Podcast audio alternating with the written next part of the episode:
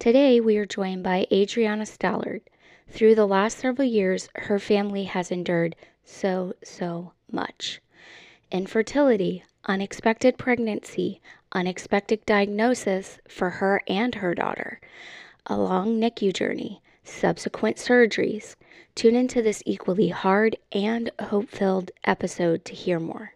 Good morning, Adriana. Thanks so much for agreeing to be on the podcast. I'm looking forward to sharing your story. Thank you for having me, Cathy.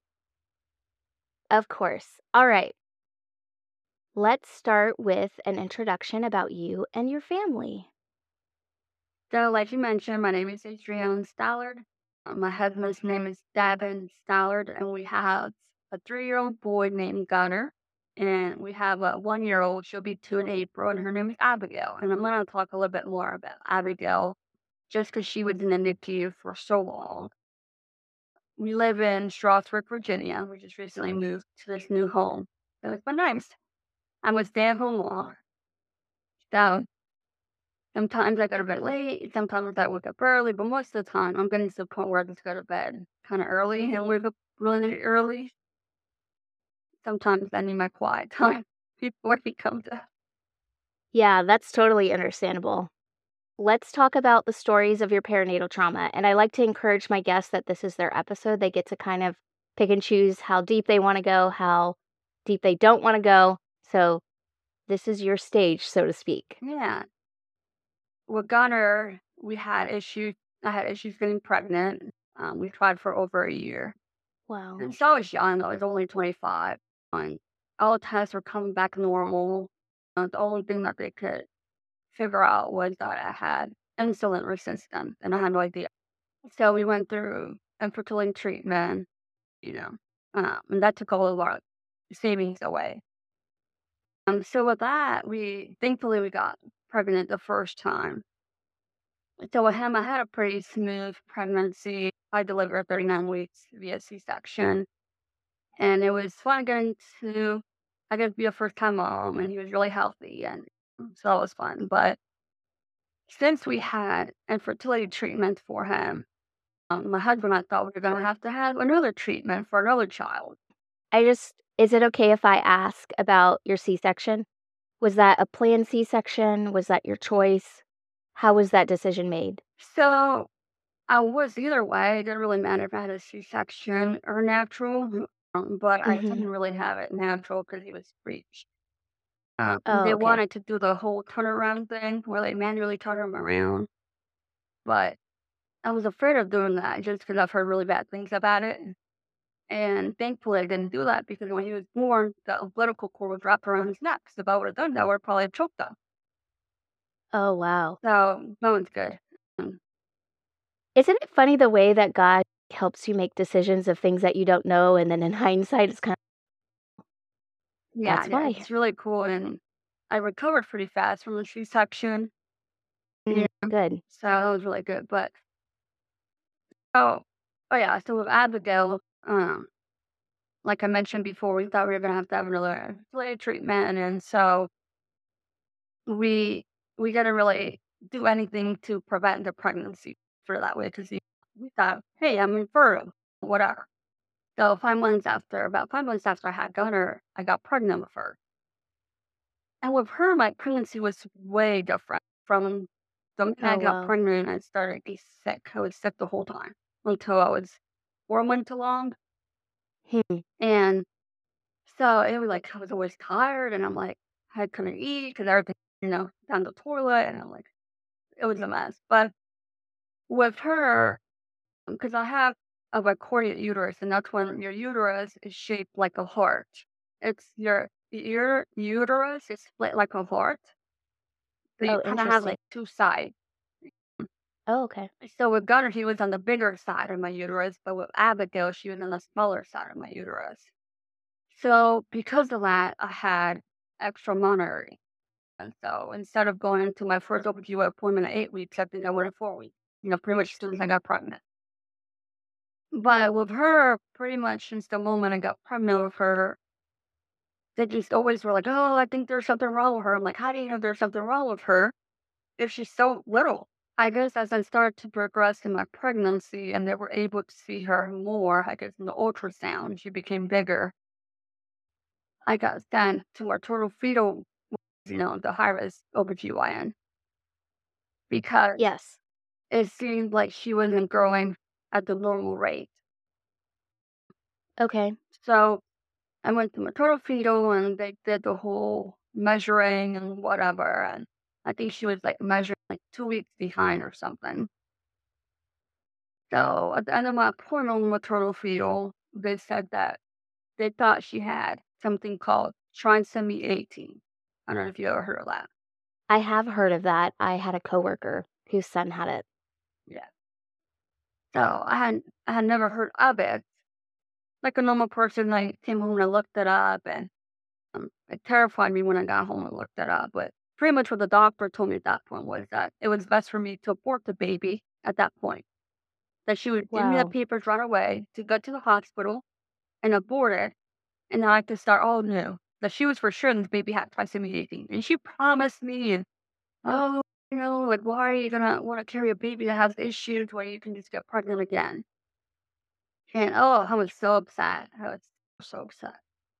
I can imagine how upsetting that moment was. Yeah, I was only like 12 weeks along. I'm like, how are you gonna know when I'm only 12 weeks along?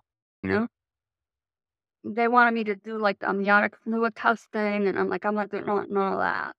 And then they talked about doing like some kind of spinal testing for me, and I'm like, I'm not doing all that. The only thing I'm doing for you guys is blood test. That's all I'm doing right now. And so I think she got kind of aggravated because I think she wanted me to either want to abort it or do like amniotic testing at that point. hmm And I just didn't feel comfortable with the amniotic testing because I had a friend that did it and made her go into like preterm labor. So I went home and you know, I cried on the way home. I was upset and I told my husband about it. When you start looking up stuff like that, a lot of times it's really discouraging what you see. A lot of times Yeah. you can kids don't make it along. So I never went back to her. That was a new maternal fetal I had gone to. So I went back to it. So with Gunnar, I also went to maternal fetal because the way my uterus is. Okay. Um, so I went to the one I had gone with done. I so I went back to them and they're like, well, no, and you're too early for them to be telling you this and that. But the one thing that doctor said, which I trusted, was that her jaw was really small. It was really pushed back. But they didn't think it was Down syndrome or nothing like that. They just thought maybe she had a small jaw. Or what we would call hmm Pierre Robin syndrome, which is when I don't know if you ever heard that. With small No. the Pierre Robin syndrome is characterized by a small jaw and a lot of times it's to have a cleft palate, which she does have. Um, and that's sometimes they'll have respiratory issues just because their jaw is so pushed back. But that's about it. So I just continued to monitor, you know, go monitoring with my um, maternal fetal, and as she got older or bigger, um, that still kind of remained the same. That she was kind of small, but that she was growing. It's not like she stopped growing. hmm Her jaw was still pretty pushed back. So when I was about twenty something weeks, we started to do blood testing. Um, and at that point, they realized that maybe she, maybe I had some kind of syndrome. Mm, so Okay. and the blood work, and they sent me also to a, there's a hospital here in DC called Children's National. Yes. I'm familiar. We used to live in the area. Oh, okay. And I think you mm-hmm. live in Florida now, right? Correct. Yes, my mom lives in Melbourne. Oh, okay. Yeah. That's only, I live in Orlando. Oh, okay, yeah. Um, so yeah, so I went to Children's National. And, you know, they did all this. They did a fetal MRI, which I thought was really cool. And um, I got to talk to the neonatologist and the genetic, and they did blood work, and that blood work confirmed that I have a syndrome called 22q duplication, and I had no idea I had this syndrome. So all it's Wow. you know, That must have been a lot oh to like, go through your life and then you become Yeah, pregnant. because when you go through like infertility treatment, they offer if you want genetic cause, but my husband and I bypassed it. Like, we're both healthy. We've never really had any issues per se. you know, I went to school and everything. So, and so, um, yeah, so I just decided that they wanted me to do this blood test, see if I uh, Uh, was on a high risk for any kind of syndrome, see if she had any kind of syndrome that was passed by me. You know? And if it wasn't passed by me, they were going to test my husband. So, yeah, I found out I had it's called 22q duplication. And the funny thing about it is a lot of people have it, they just don't know they have it. Wait, 22q? Yes, duplication. I'm, I'm actually familiar with that because I have another friend whose daughter has that. Yeah, because there's the deletion and then there's the duplication. Okay, I'm not sure which she has. Yeah, the common one is usually the deletion. Um, Okay.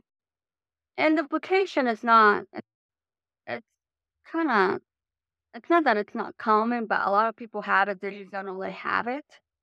You know, because the genetic doctor was telling me that a lot of people. She's like, I think 80% or something like that of people in the world have it, they- just don't they have it. Wow. Yeah, so it's a pretty, it's a pretty high number up there. But a lot of times, people don't get tested for it unless they're going through like pregnancy or they're showing some kind of like severe syndromes from it. Mhm. Um, yeah, so that was a lot for me to take in just because and here I am, we're telling me that I have a syndrome I had no idea about, you know? And like the other day I was thinking about it. I don't know if I would have if I would have done the genetic testing when I had the treatment for my son, I don't know if I would have gotten pregnant again. Mm. So it's like, I don't know, I'd kind of go back, you know, and it's been on my mind lately, you know, I was talking to my husband about it. I was- I don't know if I would have gone pregnant again because I don't want to like hurt a baby. If I knew I had there was something that could pass along, I don't know if I would have gotten pregnant again. Just because I don't want to put anybody in pain, especially a baby. So, Absolutely. yeah, so, but with Children's National, they don't have labor and delivery. So the plan was for me to deliver at Fairfax, the Inova Fairfax, and then have her airlifted to the NICU. But um, the neonatologists there didn't think that Fairfax would have, at the moment of her birth, wouldn't have the necessary equipment for her. Because they're thinking because her jaw is so small that they would have to intubate her right away. hmm And Fairfax doesn't have like an on-call ENT all the time. I had to choose between going to Hopkins, UVA, or um, VCU. So I, I went to Hopkins, and I had my first appointment with them, and it went um, well. I like, no, mm-hmm. that's the first time I had ever been to a huge hospital. I'm sure you know about that. But on the way mm-hmm. back home, I started bleeding. So I'm like, I just got checked, uh, and there's no, there's nothing wrong, and now I'm bleeding. Like I was bleeding a lot, and I was cramping a lot, and so I was almost home. I called the nurse from Hopkins, and I said, "Hey, I'm bleeding, you know, like I'm cramping a lot. What should I do about this?" And And how far away is this hospital from your house? Hopkins, Yes. probably a two-hour drive. And that day, my dad drove me to Hopkins because he was he's familiar with the area, and he was also there to watch with his son. hmm So we were, and he lives in Ashburn. um, That's like an hour and a half away from Hopkins. Um, and so we had, like I said, we had stopped for lunch, and I started bleeding, cramping a lot. And I called my mom, and I'm like, "Is this normal? It's late in pregnancy. I think I'm like 25, 26 weeks along." And she's like, "No, if you're bleeding, that's not normal." So I called the nurse, and they're like, "Go to your nearest, closest hospital at this point." So I went to Fairfax. We were by Fairfax, so I went to Inova Fairfax. Um, and they still I was bleeding, and they told me that if they couldn't stop my bleeding, that I was gonna have to deliver her right there and then. And that terrified me. Like she's only, I was only 24, 25 weeks along. She's still little. She was a red was Wow. already measuring small. So it just terrified me. And so they were able to stop the bleeding um, when they kept me for a couple hours for observation. But they, um, they said that they needed to transfer me just in case I would start to bleed again. Uh, because that, ho- they called Hopkins, and Hopkins didn't have a bed for me. So the next option was UVA. So UVA did have a bed for me, so I got airlifted to UVA. So it was a crazy night because it was cold. It was like in the middle of February. It's cold. It was windy, and you know, helicopter's very small. Oh, Yeah. strap you down. I'm like, oh, it was terrifying. So I made it to like UVA, like in the middle of the night. I had never been to UVA before. So it was, yeah. Um, but when I got to UVA, it took me there, I think, for two days for continuous monitoring, and everything turned out fine. And I liked their care so much, or the maternal fetal specialist there, I liked it a lot. So I just transferred my caring from Hopkins to UVA. Um, and so I would go to Okay. UVA for the first part. I don't know, for the first part of my pregnancy, twice, um, every other week, I would go. I mean, I would see their maternal fetal there. I just felt like any time you would go there, I felt like it was always bad news. And so I got to the point in my pregnancy where I just didn't want to go, you know? Where like anytime I would go, oh, well, no, this is wrong with the baby. Now this is wrong with you. I'm like, and I know they didn't mean to be so negative about it, but I think sometimes doctors forget that we're actually humans and that we're not in their medical field. You know, they talk to us like is just normal stuff. I'm like, this is not normal stuff to me. Like this is my daughter you're talking about. Absolutely. I think too they forget that we're humans with emotions too, and it matters the way that you tell your patient things. Yes. And so my husband would drive me to UVA because when I had the placental abruption, I think what you call it, and when I had the bleeding, they told me that I couldn't drive. Okay. So he would he took off work every time to drive me to UVA.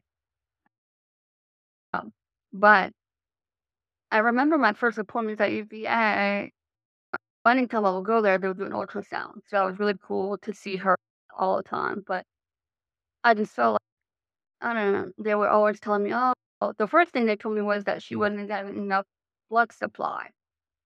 You know, the placenta wasn't giving her enough blood supply. And that's Mhm. why she wasn't growing. And then they also told me that I had, I think it's called polydrema, where you have too much amniotic fluid.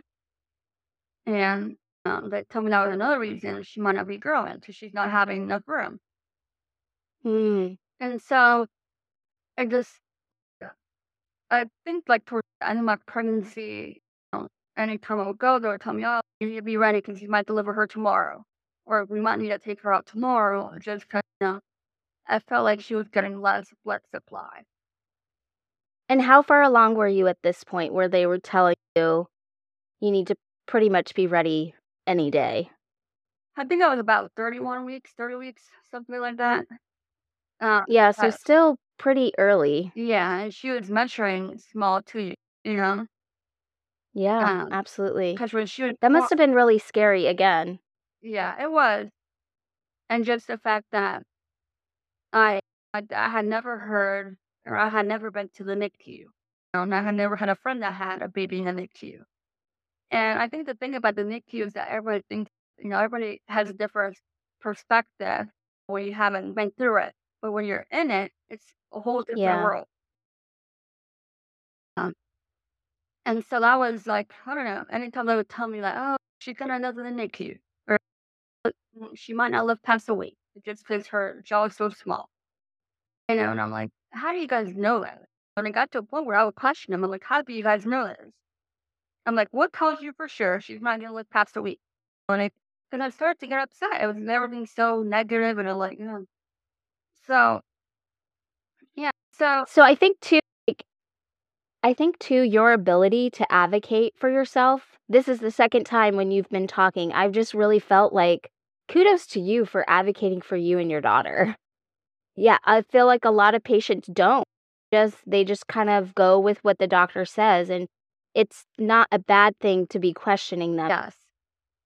So with UVA, they have a level four NICU, which is obviously the highest level NICU a hospital can have. So I think two or three times I because it was kind of post COVID times. I wasn't able to go to the actual NICU, but the NICU doctors would come to me, you know, to the I guess the medical building I was in. Hmm. And so I got to talk to them and stuff, and I don't know, they just made it seem like it was some kind of like sterile, dark place.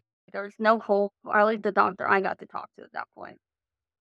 And then like, uh, um, and he, I had looked up like NICU videos and stuff, but when you look up NICU vi- videos, it makes it look like a lot of times there's more positive than negatives. But from the doctor's point of view, it was more like a lot of times when kids end up in the NICU, so they're really sick and they might not make it.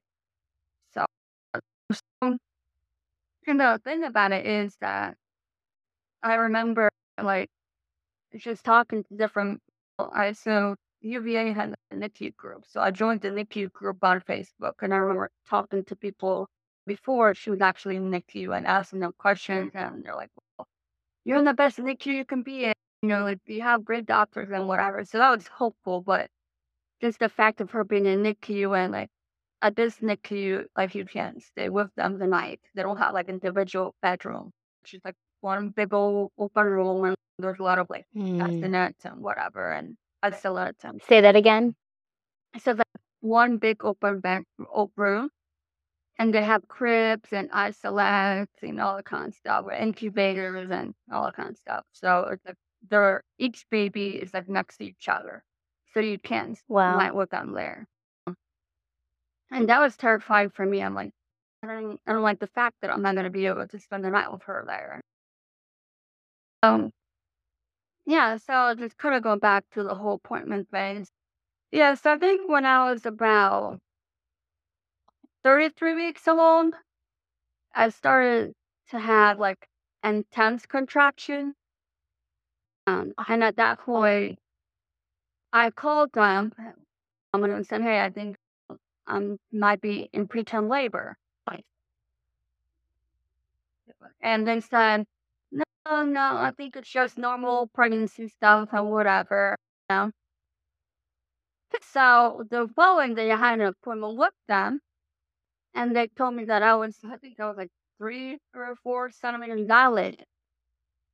And, um, but they're like, oh, until you get to five centimeters dilated, we can't do anything, and you're not having like contractions all the time at this point. I felt kind of decent that day, so my husband and I went out to dinner that night. But when we got back home, at that point, we were also staying with my dad, you know, just because he was helping me with, you know, my salary and whatever.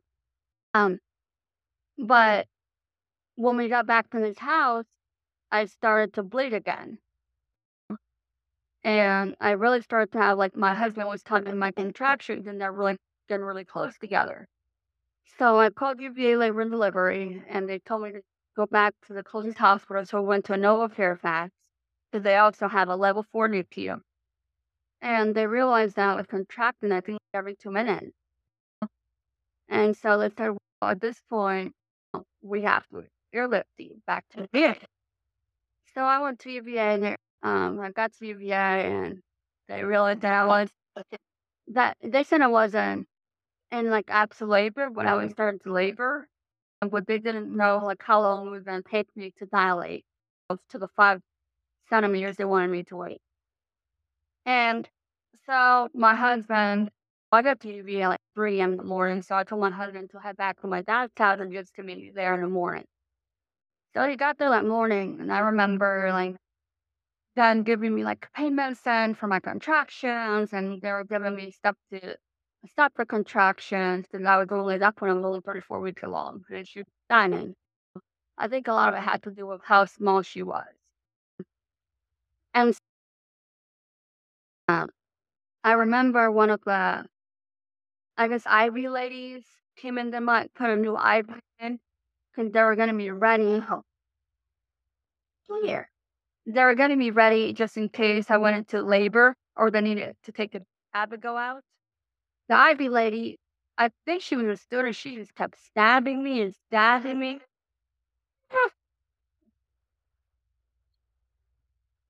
She just kept stabbing me and stabbing me, and I got to the point where I was like, "Do you need help? Like, can you call someone else to help?" You know? And they're like, "Oh no, I got this." And like, she stabbed me more, and it got to the point where my my forearm was starting to bruise up. And then my husband was there about. So my husband's like, "Oh, can we get somebody else to help her out?" Um, so I got somebody else, and they had to bring me like an ultrasound IV machine to get the IV in, just because my veins were so small. Mm-hmm. Um, but towards the evening, like my contractions just kept getting worse, and they're like, "Well, we can't really give you much more medicine, you know, because we don't want to over medicate you just because the baby gets that too." Absolutely. Um, and then so they're "We're not gonna del- deliver you until you get 35 weeks. So, you know, you're not really showing any symptoms of the baby needing to come out right away." Because they would like do like a I know they would check her heartbeat and contractions, I think, like every two hours or whatever. You know how they put that monitor on your abdomen and whatever. And she was fine the whole time. Like she had a good heartbeat. So it didn't seem like she was in distress. Well, I told my husband just to head home and grab me some stuff for her. Like actually come to her house and get some stuff for her, uh, just in case whenever she was born. Um, because they said they're gonna keep me until she was born at that point. So he left to go. He left to go to my dad's house to grab some stuff, but then he was gonna head to our house and grab more stuff for me and her. Well, he left, and two hours after he left, I started to have like full blown on contractions. Mm, wow. And I was at that point, I was well, at that point I had moved on to six centimeters, but they wanted me to wait until next morning because they didn't have anybody. They would have to call everybody, and it was getting close to 12 a.m. in the morning or whatever. So, anyways, they told me, oh, I can give you another dose, you know, strong pain medicine, but I think you're gonna have to wait until tomorrow morning for us to take her out. Oh no, like half an hour I think went by, and I, I start to feel like an elephant was walking on my back. I'm like, there's something wrong, and I'm like, oh. oh." And so I I remember like getting No, I I would have never done this if I wasn't in pain.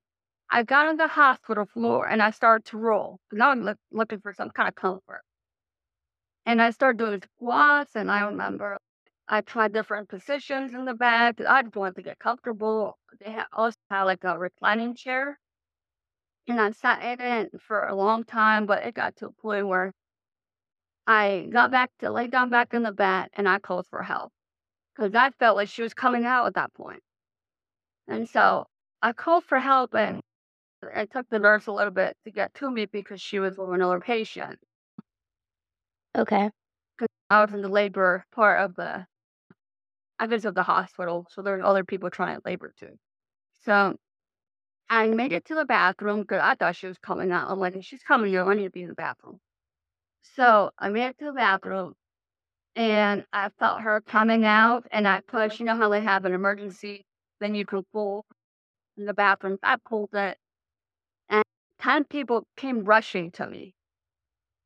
And they carried me to the bed and they checked to see if I was any dilated. And they're like, yep, your time centimeter dilated. You're full labor. We got to get you to the OR right now. So now it became an emergency when I had already warned them. My husband and I kept telling me, I think she you knows she's going to get close to labor. And so they rushed me and rushed me to the OR. And at that point, I was all by myself. You know, here I am, 12 a.m. in the morning. So I called my husband and I said, I'm in full blown labor. They're going to take me to the OR for the emergency C section. He was two hours away from me. You know, he wasn't going to make it. So, and the thing about it is, UVA, I don't know if you've ever heard of UVA before, but it's a huge hospital. It's a medical, like a medical, whatever. When I, since no, since it was like 12 a.m., nobody was ready for me. So I had to wait about an hour in the OR for the NICU people, not for the but for like the ENT people to come, the anesthesiologist for her because they need to do surgery. Um, just for everybody to come. And the amount of pain I was in, and I remember the anesthesiologist uh, giving me pain medicine, and the pain medicine wasn't even working. And I, I called that. I was in so much pain after the anesthesiologist. I'm like, if you have to put me to sleep, you put me to sleep. I said, at this point, I don't. It doesn't matter if I miss her being born. I was in so much pain. And they're like, well, we're going to give you all we can give you. At this point, how far along are you? So actually, the day she was born, I would have been, I would have been 35 weeks. So she was born exactly 35 weeks. Okay. Yeah. So, and I think with her, you know, like I mentioned before, you know, I was by myself. And we kept telling the doctors that by the time that she was going to come soon. And they're like, no, no, you're dialing too slow at this point. And it's, I don't know, it's just kind of crazy because right before my husband left, you know, they were giving me pain medicine, but the pain medicine was starting not to work. It was becoming less effective for me. My Hmm. husband, before he left, he told the doctor, I mean, one of the resident doctors, that that the medicine was becoming less effective, and that was a sign of me of labor coming really soon.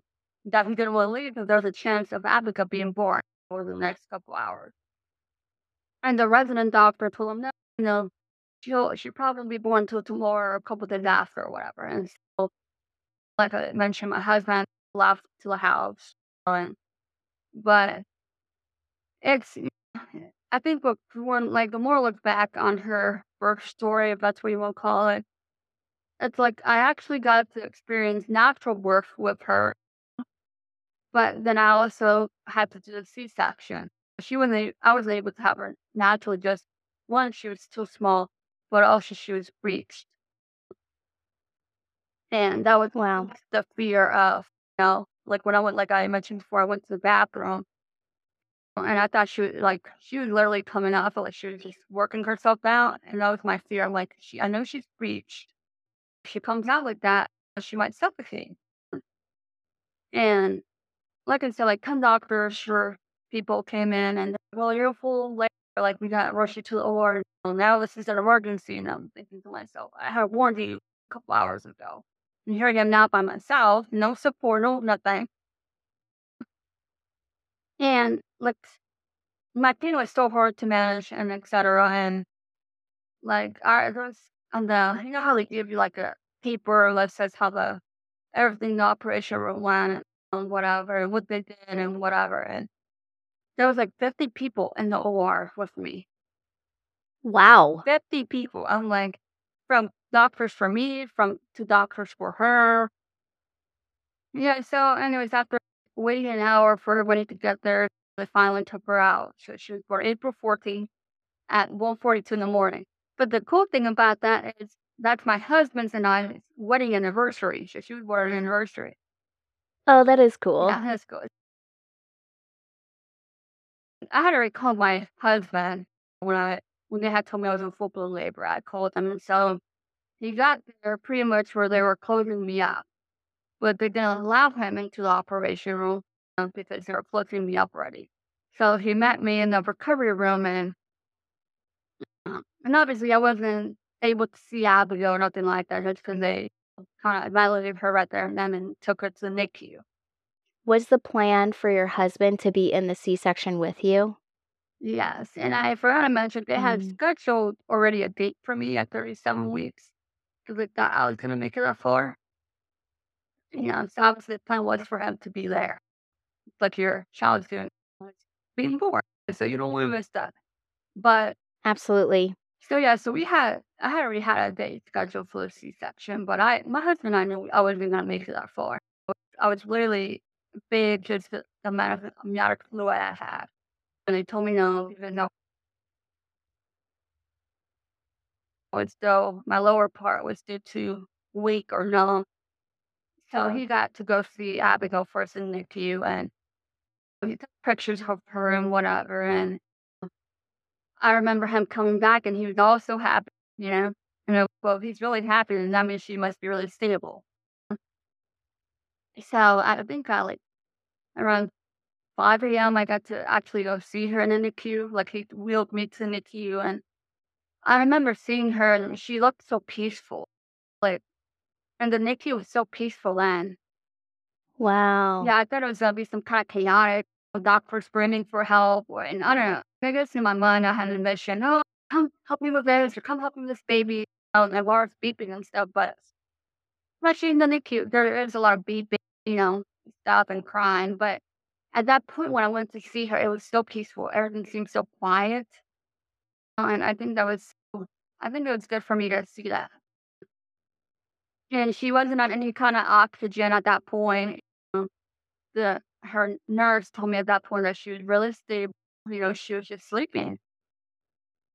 Um, and so, but one day, obviously, one day when she was first born, one of the first tests that did was to check for any kind of chromosome and see if she had the same chromosome abnormality that I'd had. Um, Mm. so that test came back, I think, two days later, and um, uh, she did have the 22q duplication, but I we didn't know how it was going to affect her because um, just because it affects me a certain way, it's not going to affect her the same way. It might affect her less, and it might affect her more. You know, That makes sense. so I I think the big hurdle for her was to make sure that she needed that she was able to breathe without any kind of oxygen. And the first week or so, she, she did fine. She had no oxygen. Um, I remember the night she was born, we went to NICU, um, and we saw her open her eyes for the first time. So that, that was really cool. And I'm sorry, say that again? she opened her eyes for the first time, and we were there. Oh, that is cool. Um, uh, yeah, so we because we stayed a weekend. She was born on Thursday, so we were able to stay in the hospital. I was in labor and delivery for the whole weekend, so I was pretty much in the hospital, and my husband was there with me, you know. But yeah, but I think and I don't know if you, yeah, you, your daughter was in the NICU, but um, in the NICU they do rounds, or in the morning, all the doctors that take care of your child they meet up and talk to you about what the plan is, you know, when you can go home, and etc. And I remember the specific doctor telling me that she was gonna be okay. Like she and it was a resident doctor. When she I remember the first time I went into NICU for rounds that morning, she came up to me and she said, She'll be okay. You know? And I'm like, How do you know she'll be okay? And she she's like, Oh, she- she's been such a strong baby until this point. And that was like, I don't know, it's really good for me to hear. Um, a lot of times I'm sure. when you think about NICU, you think about babies dying or not making. So yeah, so I think that's kind of been our journey. But um, with Abigail, her struggle, the bigger she got in the NICU, she started to have episodes where her oxygen would drop. And it got to the point where her oxygen was dropping to the 20s and 10s, and she was turning blue. Wow. And obviously, with that, her heart rate would come down. And I remember the first time it happened, it was the first, so it was the first time I had gone home. Because at UVA, there's a charity home, it's called the Alyssa House. I've heard of it. You have? hmm Okay. Um, and I'm so blessed, and my family has been so blessed that we have been able to stay there anytime Abigail has had to be inpatient for a while. Um, and so we stayed at the Alyssa House for three months. Abigail was in the NICU, but it was just me and my son. And you know, my mom will come visit every once in a while because my mom lives in Florida, like I mentioned before. So it was really me and Gunner. And so I would hire a babysitter to watch him four hours in the morning. That way I could go to the NICU, be there for a round, and then head back to Alyssa House. And, and my husband will come on the weekends. So I think for me, kind of juggle that with hard, you know, because I was juggling with Gunner, you know, having needs of his home, but Abigail was also needing help too. So it was hard for me to be there for both of them. Mentally, it was exhausting. I had a lot of sleepless nights and a lot of crying and everything like that. Um, I had to do it all by myself, you know. And I feel like our society expects women to do it all by themselves. Like we have some kind of superpower. We're going to wrap up part one of Adriana's story. Tune in next week to hear more.